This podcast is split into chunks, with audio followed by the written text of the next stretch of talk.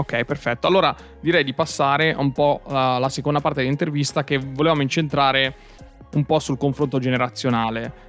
Come abbiamo detto all'inizio, eh, noi facciamo parte della generazione millennials, Lorenzo generazione Z e inizierei già subito con un bel gancio relativamente anche a tutti questi software che, uti- che utilizzi per disegnare 3D, l'approccio alla tecnologia. Cioè, come è stato per te approcciare a lavorare col computer eh, con tutti questi software che comunque ipotizzo io non li conosco ma penso saranno molto complicati cioè è stata una cosa naturale il fatto che tu uh, magari non so a che età hai avuto il primo telefonino uh, però tutte, queste, tutte queste cose qui secondo te ti sono servite o dici potenzialmente lo potrebbe imparare chiunque, anche mio padre potrebbe mettersi al computer adesso e imparare a usare questi software. So se la domanda è un po' vaga, però... No, no, no, ho capito bene, infatti è una domanda abbastanza vaga ma precisa allo stesso tempo. Nel no. senso che eh, io per, per, una piccola parte mi ritengo forse la generazione precedente, mi, mi ritengo appartenente alla generazione precedente, nel senso che il mio telefonino l'ho avuto comunione forse, quello con i tasti fisici grossi, enormi e il mio primo computer l'ho avuto forse la Cresime, computer per trasferire le foto, guardare video su YouTube, quelle cose, quindi non approcciarmi realmente a quello che può fare una macchina come un computer. Arrivato all'università non avevo in mente di dover avere bisogno così tanto di un computer. C'era un MacBook Air in casa, tra l'altro non troppo potente per i programmi che avrei dovuto poi utilizzare, l'ho preso, ho iniziato con quello, col mio schermino piccolo 13 pollici, mi sono buttato lì a dover stare 8-9 ore al giorno sul, sul computer più disegno e ho dovuto per forza di cose imparare, quindi dalla semplice mail ai complicatissimi programmi di 3D, software, rendering, progettazione, davvero eh, ci sono di quei programmi che o li studi o ti appassioni o ti vanno contro decisamente. Quindi secondo te è più un discorso di passione, più un discorso di passione, di appassionamento sì, che un'attività digitale, diciamo. Non solo necessità, da una parte necessità e dalla parte di, da una parte di passione. Quindi un software come Photoshop, che alcuni possono dire, eh sì, faccio questo con Photoshop, ma lo sai usare Photoshop? Sai quante cose ti può offrire Photoshop? Ok, è un programma enorme che qualcuno ti deve insegnare. Cioè, te lo puoi fare anche da tutorial per conto tuo, sicuramente, in, internet è pieno. Però nel momento in cui arrivi all'università c'è qualcuno che ti motiva, sai che lo stai facendo per quel determinato scopo, ti viene naturale imparare questi software. E, e sono arrivato al terzo anno che so usare bene un computer, t- tanto che ho fatto un upgrade, quindi uno schermo più grande, un computer più potente per eh, adibito quindi a determinati programmi di 3D e così via cominciato a capire cosa sono CPU, GPU, RAM, queste cose qua che sembrano banali per alcuni, ma per chi ha, inizialmente non interessano, non interessano. Certo. E quindi niente, il mio computer è diventato la mia vita per i tre anni di, di, studio perché senza di lui non avrei potuto fare niente. Avrei preferito magari un fisso, posto da me magari a casa, però avendo magari spesso trasferimenti Milano-Torino ho preferito un bel portatile. Ci sta, ci sta. Ci sta. Secondo me la cosa che ti scatta in testa nel voler imparare un software è, soprattutto per quanto riguarda il mondo della creatività, è il voler mettere giù quello che tu hai in testa sì. nella maniera più chiara possibile. Perché sì, molte esatto. volte mh, il disegno non ti basta, molte volte il, la semplice immagine o le semplici immagini più di una esplicative non ti bastano. E a quel punto lì tu hai bisogno di effettivamente qualcosa che possa essere Photoshop, che ti permette di mischiare le cose insieme, eh, un modellatore 3D che meglio di quello non può tirarti fuori sostanzialmente esatto. a livello di esatto, immagine. Sono super d'accordo. Per cui in un certo senso inizi ad entrare in quel processo in cui dici cazzo, però io devo esprimere in qualche modo in maniera più chiara possibile perché la differenza è quella. Cioè, il... Hai capito quello che intendo? E il tizio dice sì, mm, non è mai così. non è mai così. E quindi il cercare di esprimere al meglio possibile, nel più preciso possibile, a quel punto lì tu hai per forza bisogno di un software, hai per forza bisogno di qualcosa che effettivamente te lo faccia vedere anche su carta, uno per te stesso, due per gli altri, e quindi è quello, quella è stata per me la molla che al di là del fatto del dover dare un esame, al di là del fatto Photoshop mi è sempre piaciuto personalmente, eh, devi fare qualcosa in più, quello, questo secondo me. Sì, mi stai facendo una riflessione ora su me stesso che non avevo mai notato, in realtà è proprio questo, nel senso che sono una persona precisa nel mio portfolio, la prima domanda è eh, persegui e perfeziona, perfeziona ogni tuo singolo obiettivo, quindi raggiungi il dettaglio di quello che vuoi far vedere. E quello che sono andato a fare è appunto il modellatore 3D e il 3D designer, quindi la notte ho qualcosa in mente, mi, mi sveglio, devo rappresentarla, vado sul mio computer e con delle superfici mi metto e te lo voglio rappresentare in 3D, che tu te lo puoi girare come vuoi e la mia idea è quella, te lo sto facendo vedere da tutte le prospettive, da tutte le luci, eh, sì, mi, sono super al 110% d'accordo su quello che dice, che avere un software è come un tuo secondo, terzo braccio che ti aiuta a, a dire quello che vuoi dire, una, è una lingua forse. Esatto. Sì, sì, sì, sì, sì. Ho una domanda mm, un po' provocatoria per te che mi è venuta in mente adesso sentendo un po' questo ragionamento. Allora, tu hai ricevuto il primo computer, eh, diciamo, durante la cresima, ipotizziamo così, quindi cosa sono? 12 anni, 13 anni forse, più o meno quella l'età, se non 11 sbaglio. anni forse addirittura. 11 anni, vabbè, 11, comunque quell'età 11. lì. La domanda, la domanda per te è, ma ti penti, tra virgolette, di non aver sfruttato di più il computer uh, a quell'età lì? Cioè, tornassi indietro, inizieresti a smanettare prima sul computer o è una cosa che dici mm, no, tanto non mi sarebbe servito a niente o... Cioè, allora. a un ragazzino di adesso di 10 anni che magari sta tutto il tempo sul telefono, piuttosto forse non è meglio smanettare sul computer con qualche software, che dici? Mio padre, premetto che lui, al contrario di me, è sempre stato un appassionato di computer, quindi aveva sempre sti mega computer in casa, tutti assemblati, e gli piaceva sperimentare, fare, dire, masterizzare CD, tutte quelle cose, software, eh, emule, tutte quelle cose particolari, programmi particolari. Io non, non mi sono mai appassionato. Diciamo che eh, il mio approccio al computer è stato appunto dettato da un'esigenza. A tornare indietro ti direi mi sarei approcciato prima? No, se non avrei avuto quell'esigenza, perché è stato proprio quella, quell'esigenza che mi ha fatto scattare il, il fatto di dover approcciarmi eh, al mondo del design. Quindi sono arrivato in università e ho detto, ok, per fare questo ho bisogno del computer. Bene, impariamo, capiamo cosa c'è da fare. Per rappresentare questa idea hai bisogno di imparare questo programma, questo software.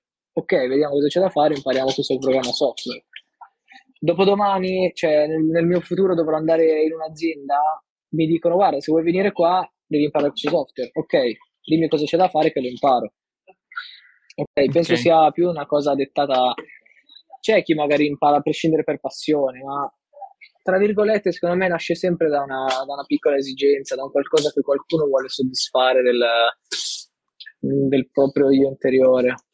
Tantissime persone dicono che eh, se tu non inizi a usare prima, poi fai difficoltà, sai quanti ragionamenti escono fuori, no? dicendo eh tu hai iniziato prima e quindi per cui mi piaceva conoscere diciamo, il tuo punto di vista, visto che sei un po' più fresco diciamo, da questo tipo di esperienza ed effettivamente un po' la penso anch'io così, che comunque se ti ci, se ti ci metti lo impari alla fin fine, per quanto una cosa sembra impossibile, alla fine non lo è, perché la, la, riesci, la riesci, comunque ad approcciare. E, ehm, sempre parlando un po' uh, di discorso generazionale, volevamo un po' uh, trattare un tema che spesso parliamo uh, in questo podcast io e Mario anche durante le live che facciamo il martedì sera e riguarda un po' uh, gli, eventi, gli eventi storici che sono accaduti negli ultimi anni nella nostra vita. E ricordiamo che tu, tu hai ricevuto il, um, la mail del test d'ingresso nel 2018, quindi tu su, eh, sei entrato in università nel 2018 per cui avrei iniziato le superiori, cos'era, il 2013, 2014, 5 anni prima, esatto, quegli anni lì. Tieni conto che io nel 2013 iniziavo l'università, per cui già, immagini, già la differenza, già la differenza. Però mh, mhmm, ci sono stati degli avvenimenti che nella, nel, nella nostra storia ci hanno uh, portato a, a, a diciamo, modificare il nostro comportamento. Ti faccio un esempio pratico. Eh, noi nel, nel, podcast abbiamo trattato più volte del, della cosiddetta crisi del 2008. Perché la crisi del 2008 per noi è stata molto impattante? Perché noi siamo cresciuti in, durante le superiori che eh, ci veniva continuamente detto, ragazzi, finite le superiori e non ci sarà lavoro per voi. Per cui eh, è inutile che vi sbattete, eh, non ci sarà lavoro, e per cui siete condannati, prima si stava meglio, vedete voi cosa riuscite a fare, la prima cosa che fate ve la tenete, eccetera. E volevo capire se, ad esempio, partendo da già dalla crisi del 2008, è una cosa che ha impattato anche te da questo punto di vista o no? Cioè, questi ragionamenti qua te li facevano durante le superiori? Qualcuno te li ha mai fatti? O è una cosa che ormai era superata praticamente? Piccolo ricordo, mh, mm, quando siamo cresciuti noi, i laureati erano tutti quelli che andavano a fare il cassiere al McDonald's, ricordiamolo. Esatto. esatto. Sì, è una, vo- è una, voce che si è portata un po' dietro, ma è andata sempre più a svanire. Nel 2008 c'era forse qualche professore anziano sui 70 anni che stava a scuola perché voleva insegnare anche dopo la sua pensione, che ci ricordava questo evento, ma è, è stata una cosa che ha toccato davvero poco, penso, la, la mia generazione e quella ancora dopo di me, meno. Se vogliamo un evento non, so, non paragonabile esattamente, che ha influito magari sul mio percorso scolastico, può essere stato appunto il Covid. Sì, infatti, aspetta, volevo, volevo arrivarci, cioè nel senso, volevo chiudere questo discorso qua del 2008, eh, cioè mi, mi fa okay. piacere che, che, sia una cosa che non ti ha impattato perché no, a noi, diciamo, a livello psicologico ci ha veramente, eh, ci ha tagliato molto, molto le gambe e infatti volevo confrontarlo con quello che è, eh, è stato invece il Covid, cioè spesso, spesso l'abbiamo detto anche durante il podcast, cosa, cosa ci ha insegnato uh, questa crisi? Cosa ha insegnato questi due anni di crisi? Noi siamo già nel mondo del lavoro e non ha impattato la nostra formazione, mentre a te cosa è successo? A noi in realtà sì, è stato abbastanza importante. Non parlo per il mio caso, nel senso che adesso spiegherò e ho già spiegato in anticipo come mi sono comportato io e quindi come ho diciamo azzerato questo problema per me è un buon 90%, ma peraltro è stato un problema. Covid è iniziato quando eh, io ero al secondo anno, quindi questo anno bellissimo, il periodo universitario dovrebbe essere il periodo più bello della vita, stupendo, conosci nuove, nuove persone, sei più che maggiorenne, quindi libero delle tue, tue scelte, puoi fare quello che vuoi in realtà arriva il Covid. Da un giorno all'altro ti ritrovi a casa e quindi devi affrontare il tuo programma scolastico a casa. Per lo più non università teorica, quindi che studiare dai libri o a casa o seguire la lezione poco cambia, ma una cosa pratica. Quindi c'è il professore che lavora con i tuoi disegni e dice guarda, questo è il problema e ti fa una linea su quel disegno. Questo è un altro problema e quindi ti segue in modo molto più diretto. Quello è stato molto un problema cercato di trarre eh, in modo positivo da, dal Covid è stato il fatto che fossi a casa, che avessi poche disposizioni, quindi la sera non si esce, non esiste sabato, non esiste domenica, si studia sempre. Ho cercato di sfruttare quel periodo per migliorare il più possibile, seppur mi fosse mancata il fatto che non avessi le persone con cui confrontarmi. Quindi arrivi in classe, appendi i disegni su tutti i muri, vedi che è stato il migliore e dici ok, quello è il migliore, devo arrivare in quel punto e superarlo. Questo da casa c'è stato molto meno, perché seppur caricare i disegni magari sul drive, quelle cose lì, vederlo da computer non è vederlo dal vivo, è un'altra cosa. Eh, anno della, d'estate della, della prima ondata, diciamo, quindi che è stato un po' riaperto tutto e poi chiuso tutto di nuovo, anziché diciamo eh, il mese di settembre e agosto dedicarlo totalmente a divertirmi, l'ho passato a incominciare a contattare, quindi fare network, contattare persone del, dei terzi anni scorsi, eh, magari del master, chiedere come si fa a trovare un'azienda, qual è il percorso, qual è il, il metodo per cui mi posso approcciare un'azienda, cosa devo consegnare, cosa far vedere. Il mio livello di, attuale è abbastanza. Ho trovato eh, per fortuna un ragazzo molto disponibile che veniva da due anni prima di me, e mi ha aiutato quindi a, darmi qualche dritta quindi su come costruirmi il mio portfolio, come, su come basare i miei progetti, quindi mi ha detto vuoi fare 3D, vuoi andare in questa azienda, era una cosa già chiara. Giustamente fai eh, progetti dedicati eh, più a quel, a quel campo. Di conseguenza ho sviluppato in due mesi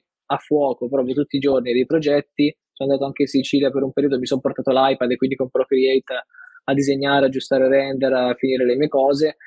E sono arrivato ad ottobre, primo ottobre, a cercare l'azienda, ho trovato l'azienda. Quindi questo è stato il, di momento hai fatto il tuo vantaggio, che effettivamente è una cosa... Sì, esatto, ho detto, ok, non si può fare niente, cosa faccio? Dormo? No, Stu- studio di più.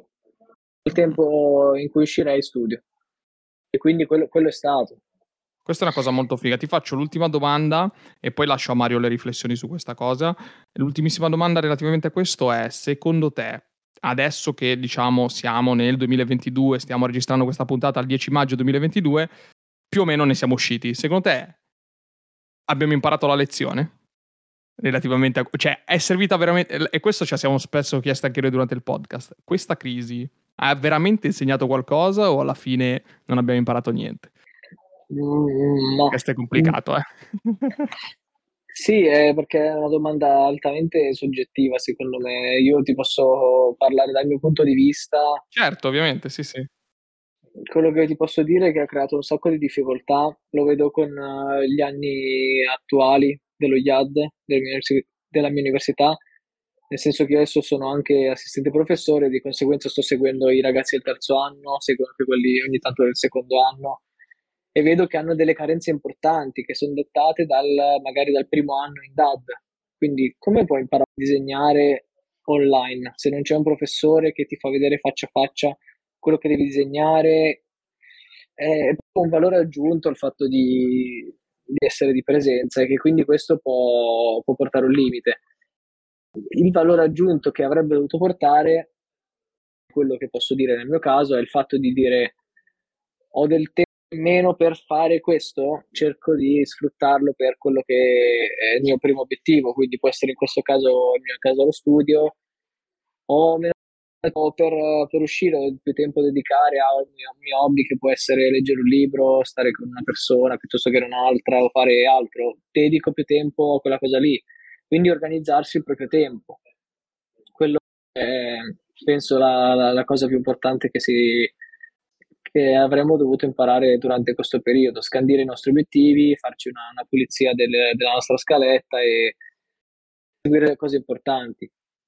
La cosa che mi fa tanto tanto specie e di questo ripeto come dicevo Anto ne siamo io ne sono assolutamente piacevolmente sorpreso è proprio questo discorso che fortunatamente è stato una roba molto breve l'impatto che ha avuto la crisi del 2008 con quest'idea del lavoro e della mancanza soprattutto di lavoro quindi in realtà da quel lato lì molto molto bene invece quello che più che altro vedo tante assonanze con il pensiero sarà dovuto all'idea della scuola, comunque il fattore del design, eccetera.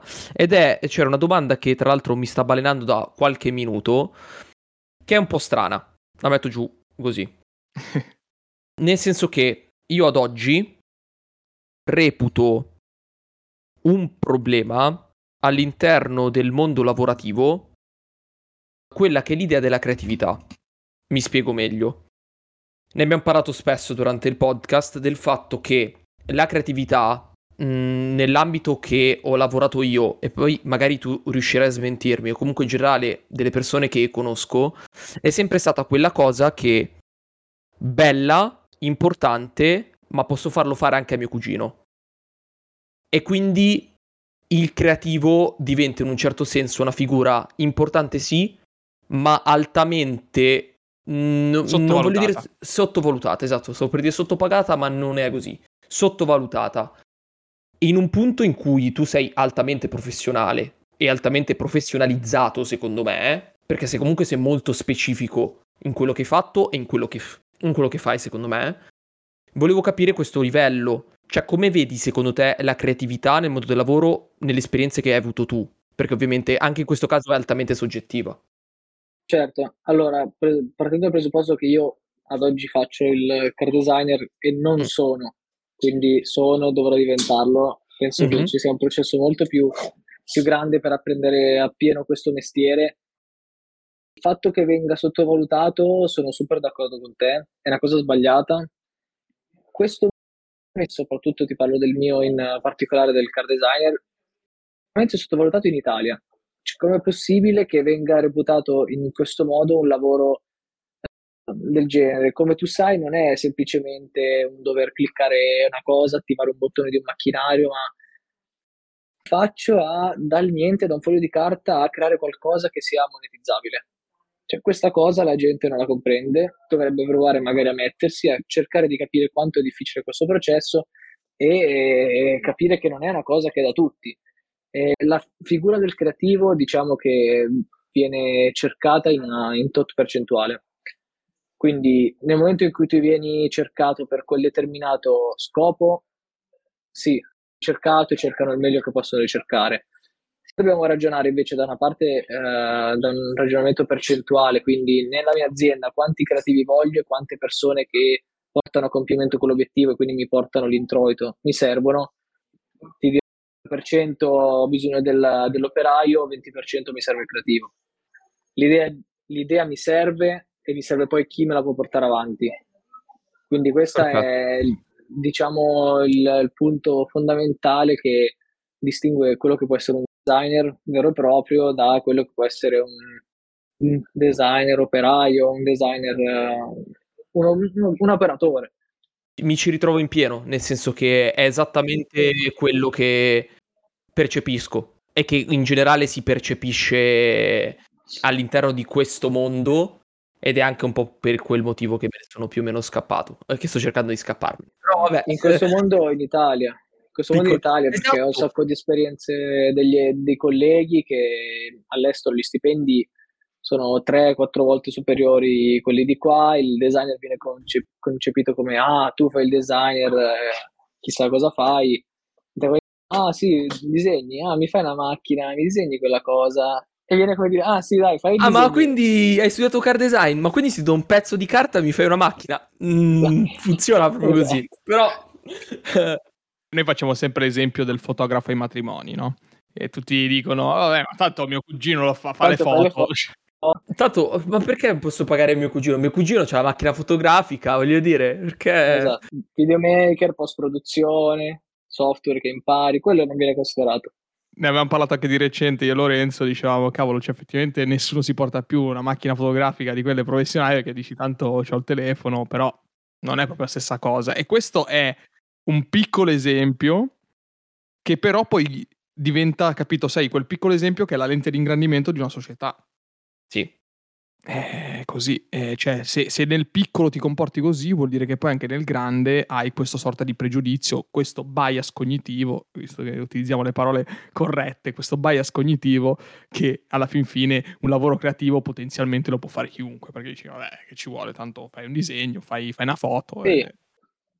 Dice questo, ma non è così. Guarda, 30 che ne escono trovano lavoro il 5-10%, quindi questo dice tutto. Sì, e poi con, con quale stipendio? Mm, ma vabbè, anche lì esatto. non entro nel dettaglio. Allora, direi che abbiamo sforato la scaletta, ma ci rimane l'ultima domanda, che secondo me è già stata sì. introdotta, che era il discorso appunto legato alle generazioni successive, perché abbiamo parlato dei millennials, abbiamo parlato della tua generazione che è la Gen Z, successivamente abbiamo la generazione alfa, che poi sono i piccolini, perché attualmente hanno intorno dai 12 anni sostanzialmente, sì. quelli nati dopo il 2010 per la precisione. Sì. E già ce lo dicevi, nel senso che comunque, anche se mh, più o meno tutti pensiamo allo stesso modo che la DAD ha influito negativamente su quella che è l'istruzione di, questi, di, di questa nuova generazione. Però, secondo te, ci sarà un gap che sarà permanente o col tempo riusciremo a colmarlo o comunque in generale cosa ne pensi della nuova generazione che arriverà? Questo è. Quella piccola generazione del periodo Covid abbia avuto un, un impatto e non poco importante, nel senso che tu stai facendo una privata dove paghi tot mila euro l'anno che la rifai, se non hai imparato quelle cose in quegli anni, eh, dopo devi cercare lavoro, non è che hai altri due anni per rifarti con l'università. Quindi questi tre, tre anni, tre anni a... del mio corso, mi, mi inserisco anch'io in questo, in questo pezzo, risultino un po' eh, colpiti. Penso che quello, quelli che verranno dopo avranno sicuramente, eh, e spero, non prenderanno magari sotto gamba questa cosa che è successa, cercheranno di comprendere abbastanza da vicino questo percorso, cosa è stato l'effetto negativo e ne, ne subiranno il meno possibile, quindi cercheranno di sfruttare questa cosa e diranno ok, quelli prima di me hanno avuto questa sfortuna, meno male che per un pelo non ci sono stato dentro, fare quello che non hanno potuto fare gli altri. Spero sia così. Va bene. A me lo Va auguro bene. perché ce ne perché noto tanta carenza negli anni dopo di me. Io secondo me sarà un gap permanente. Cioè, io lo vedo molto come un gap permanente. Sono troppi anni, onestamente. Secondo me non riesci a recuperare tre anni della tua vita nel momento stesso in cui hai il massimo, quasi il massimo potenziale. Davvero, davvero difficile. No, no, no. Ah, no, sì, sì, no, infatti ti dico quelli che quelli dopo il mio anno, quindi nel mio anno, perché io ti dico ho fatto il primo anno in presenza, quindi diciamo la parte di Mhm. disegno, il primo anno e mezzo l'ho fatta in presenza, ho imparato a disegnare. Dopodiché quella che viene di, pro- di progetto, quindi tu stai nel tuo, ti fai il tuo progetto e fai la review col professore.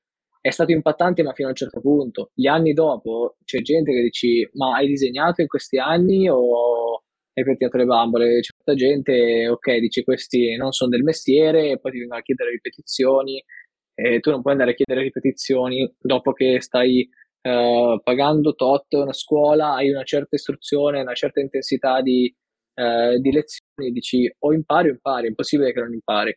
Quindi lì certe persone l'hanno presa in modo negativo e quelle rimarranno così, segnate, e infatti non troveranno lavoro. Quindi già prima non si trova lavoro, figurati adesso col Covid. In più saranno i postumi del, degli anni precedenti in cui le aziende non prendevano, quindi chi entrerà prima quello appena uscito di università che ha imparato un po' così e così o quello che aspetta da un anno con ancora un po' di esperienza? Prendendo quello un anno prima che comunque durante l'anno magari ha fatto ancora un po' di esperienza, è migliorato, proviamo con lui. Tanto giovane per giovane, queste generazioni dopo avranno veramente un po' di difficoltà. Bravo, bravo. Secondo me, appunto, eh, vedremo un po' l'impatto di questo nei prossimi anni ancora. È secondo me, ancora presto Sì, dirlo, sì, sì, sì, sì, decisamente. decisamente. Allora, grazie mille. eh, concludiamo qui l'intervista. Adesso passeremo ai consigli de- della puntata. Ma nel frattempo volevo davvero ringraziare Lorenzo per il tempo che ci ha dedicato. Abbiamo toccato tantissimi punti eh, nell'intervista e probabilmente ci- c'è ancora modo di parlare di altre 1800 cose. Quindi magari faremo un'altra, uh, un'altra puntata a riguardo. E, mh, grazie per aver ascoltato questa puntata. Se questa è la prima che ascolti, recupera tutte le altre cercando Fratellitudo eh, su qualsiasi piattaforma streaming. Trovi tutte le informazioni sul nostro sito fratellitudo.com e ricordati di lasciarci un feedback su Instagram, ehm, mandarci una mail, insomma qualsiasi cosa, facci sentire che, che ci sei. Direi di passare ai consigli del- della, della puntata, la parte finale un po' più tranquilla del- dell'episodio. Facciamo iniziare Mario, poi Lorenzo e poi finisco io. Allora, mm, mm, tu, persona che stai ascoltando, che frequenti questo podcast, non ti aspetterai mai che io consiglio questa cosa, ma ho scoperto una vera funzionalità di un social network che io disprezzo, cioè LinkedIn. Ho scoperto che esiste LinkedIn Learning. Sostanzialmente è una piattaforma legata al social network LinkedIn che ha una fucilata di corsi, ma veramente, veramente tanti generalmente appoggiato a un portale aziendale, quindi in questo caso è la mia azienda che mi fornisce l'accesso a LinkedIn Learning e ha veramente, veramente un sacco di corsi, tra cui anche corsi professionalizzanti, corsi autoconclusivi che ti danno anche addirittura un diploma. Per cui forse in tutto questo marasma che è LinkedIn qualcosa di decente l'abbiamo trovato. Per cui il mio consiglio di questa settimana è LinkedIn Learning. Devo andarmelo a vedere LinkedIn Learning, nel senso che lo, lo conoscevo, non l'ho mai approfondito, penso sia arrivato il momento di, di approfondirlo. E un consiglio che posso dare, molto generale, quindi sull'approccio nella vita che chiunque uh, possa avere, quello appunto che ripetevo, dicevo anche all'inizio, okay, prefissarsi un obiettivo, cercare di visualizzarlo, e organizzarsi una scaletta per arrivarci. Quindi non pensare, visualizzare quell'obiettivo sì, in modo immateriale e cercare di arrivare secondo degli step, mirare al secondo step, al terzo step, fino ad arrivare allo step finale. Quindi lavorare duro tutti i giorni, non basta magari fare quella settimana di impegno e poi la settimana dopo di, di relax. Quindi come è stato per me dal primo, eh, la prima settimana di università, lavorare tutte le settimane, lavorare la domenica, non uscire il, il weekend, per arrivare al terzo anno a trovare lavoro e adesso dal lavoro magari a prospettare eh, nuove esperienze e così via che per tutta la vita. Quindi obiettivo e come ci arrivo? Capire come ci si arriva, organizzare e arrivarci. Sono una persona metodica e prediligo questo, questo approccio per qualsiasi cosa. Ottimo, ottimo consiglio. Concludo io con un libro. Vi consiglio uh, il libro che si chiama The Lion Tracker's Guide to Life, scritto da Boyd Varty, lo trovate poi in descrizione nelle show notes e eh, il libro è acquistabile su Amazon. È un libro particolare perché parla di questo uh, ragazzo, Boyd Varty, che è un sudafricano che è vissuto, uh, in una, um, vissuto, in una, famiglia che gestisce un, una riserva di, di animali, insomma, un, una riserva naturale e lui è cresciuto con eh, delle persone che fanno i lion trackers. I lion trackers sono quelli che seguono le tracce degli animali per poi segnalare a, alle varie guide dove si trovano gli animali per poter portarci turisti. E lui ha sfruttato questi insegnamenti eh, da lion tracker per diventare un coach eh, e una guida. Per cui eh, mi ha, mi ha ispirato molto il libro, soprattutto per una frase lui in questo, in questo libro dice spesso che eh, essere un tracker nella vita vuol dire non sapere esattamente la strada, ma sapere esattamente dove si sta andando. Quindi eh, in inglese, anzi lo spiego in inglese che forse è meglio, dice I don't know where we are going, but I know exactly how to get there. Quindi io so esattamente come raggiungere quel posto, ma non so come arrivarci. Questo è essere un tracker, cioè so che devo raggiungere il leone, ma devo capire come arrivarci. E questo deve essere, lui dice, deve essere un po' l'inner della tua vita. Tu devi sapere qual è il tuo obiettivo e capire come arrivarci. Insomma, questo è il... Leggetevi il libro davvero super interessante. Molto simile a quello che appunto ha detto Lorenzo, quindi esatto, è vero, è vero. in tema. Sì, sì, esattamente super... questo, quindi avere un obiettivo e come ci arrivo. Cercare di super simile. tutti gli step per poi... Conoscevo, ho sentito parlare di questo libro. Esatto. E niente, chiudiamo qui la puntata e ci sentiamo alla prossima. Un saluto da Antonio. Un saluto da Mario. Ciao. Da me.